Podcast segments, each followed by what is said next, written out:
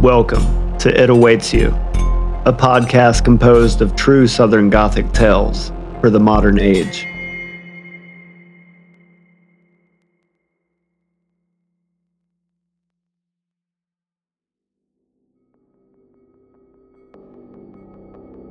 It Awaits You, The Butcher of Mincey Road.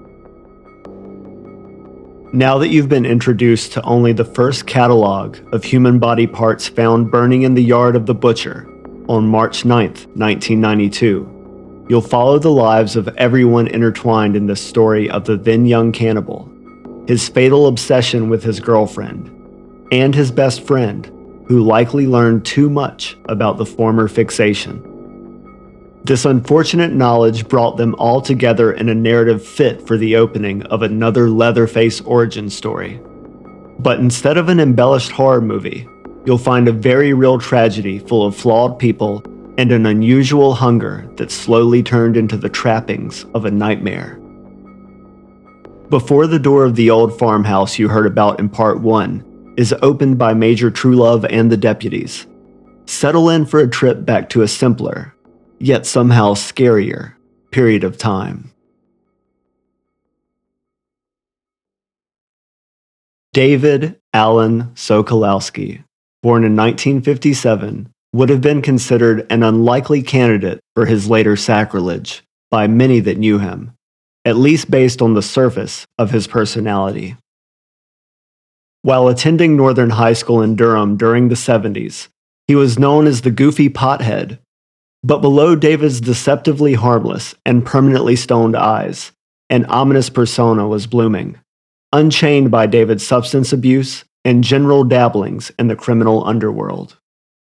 Honing his skills as a burglar, thief, drug dealer, and alcoholic, David quickly acquired a record that makes his status as a 35 year old unemployed plumber at the time of his arrest for murder in the 90s no surprise at all. Much of his life prior to this time remains shrouded in mystery, or at least, no one bothered to ask outside of those who would later interact with David at Dorothea Dix Asylum in Raleigh, a now shuttered campus with antebellum origins. But it's the friendship that flourished in the 70s between David and another inmate during their time at Central Prison, also in Raleigh, North Carolina, that serves as the true starting point for this taboo odyssey you've found yourself indulging in. Rubel Gray Hill, who went by the name Little Man, became a close companion of David's during their mandated stay together in Raleigh, having committed similar crimes, but nothing nearing the threshold of David's future slayings. It also didn't hurt that they enjoyed the same drugs, be it pot, cocaine, or just good old booze. Rubel looked like a true Southern rocker, a walking personification of Lynyrd Skynyrd's sound, this was evident in his tight clothes, scruffy goatee, and long dark hair. And he lived the rock and roll lifestyle as well, at times to a fault. While Rubel's friendship with David blossomed, Rubel was also introduced to a woman named Leanne Davis through the prison's meeting glass after being set up through mutual friends. Leanne, struggling to be a mother, found the convicted felon to have a balance of charm and bad boy appeal it was love at first sight, but again, through glass, of course. A divide that would remain figuratively real, even as they made plans to live together with Leanne's daughter, Amy, once Rubel was released. In many ways, the future remained a blind date for Leanne. The early days at their home in Schley were full of fond memories, dancing to Joan Jett in the living room and making bracelets a genuine family in motion. Though, slowly but surely, Rubel turned into a demonic version of himself, strung out, desperate, and consistently abusive when it came to Amy. Leanne was content in her blissful denial. She wasn't ready to be a mother in the first place, much less ready for this brazen degradation of her daughter.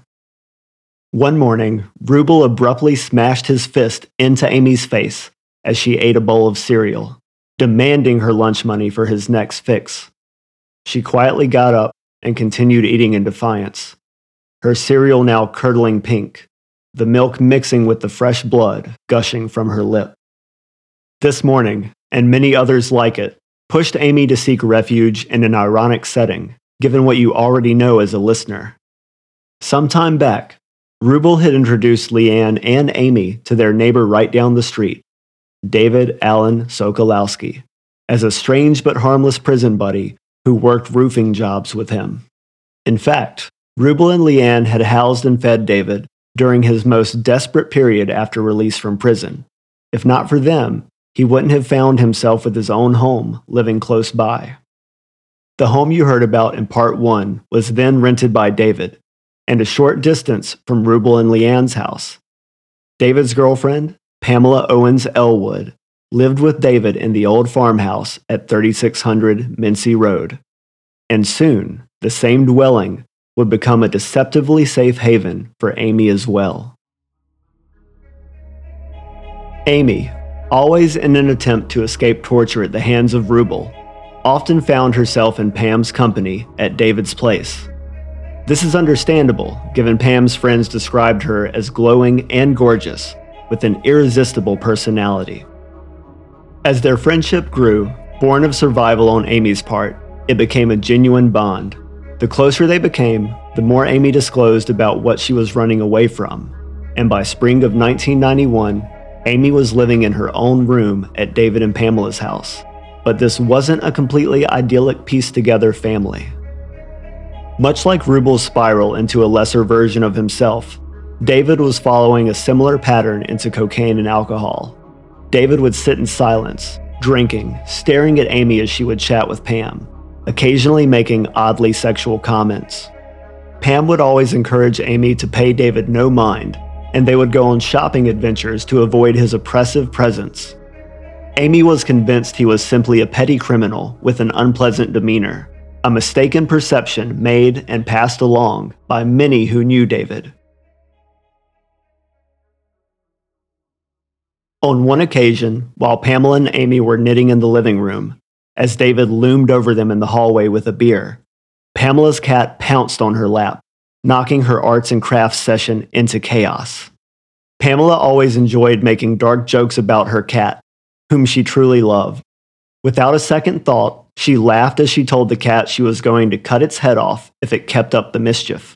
And on that note, she and Amy took off for the mall.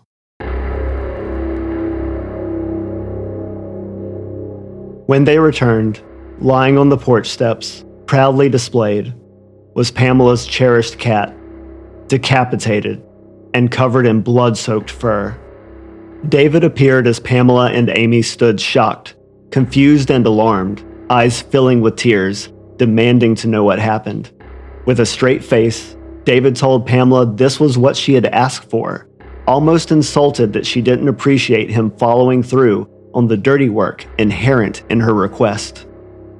From this absurd and purposeless sacrifice moving forward, David's drug use and drinking only continued to increase, along with his violence and threats of violence toward everyone in his presence.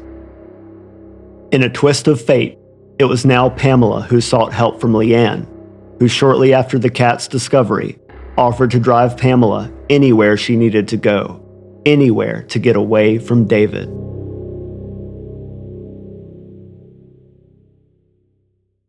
Meanwhile, Amy and Leanne still suffered under Rubel's daily persecution. Ultimately, Pamela declined the offer and instead waited on her parents to rescue her in the coming days. A strange decision in hindsight to wait with your captor. But it's the strange irony of trauma responses to domestic abuse and by February 9th of 1992, anyone that knew Pamela, including her parents, had lost all contact with her despite their best search efforts. Right around that time, David started burning huge bonfires in his yard using wooden pallets. Not long after Pamela vanished in her own nightmare, Rubel drunkenly pointed his shotgun in Leanne's face, threatening her for the thought of leaving him. Leanne and Amy now both saw him for what he was, as they called it, the ticking time bomb in their lives. Little did they know when they actually left their home that night in fear of the once soft hearted man turned monster, it would be the last time they would see Rubel. Like Pamela, Rubel was missing from their home when they returned.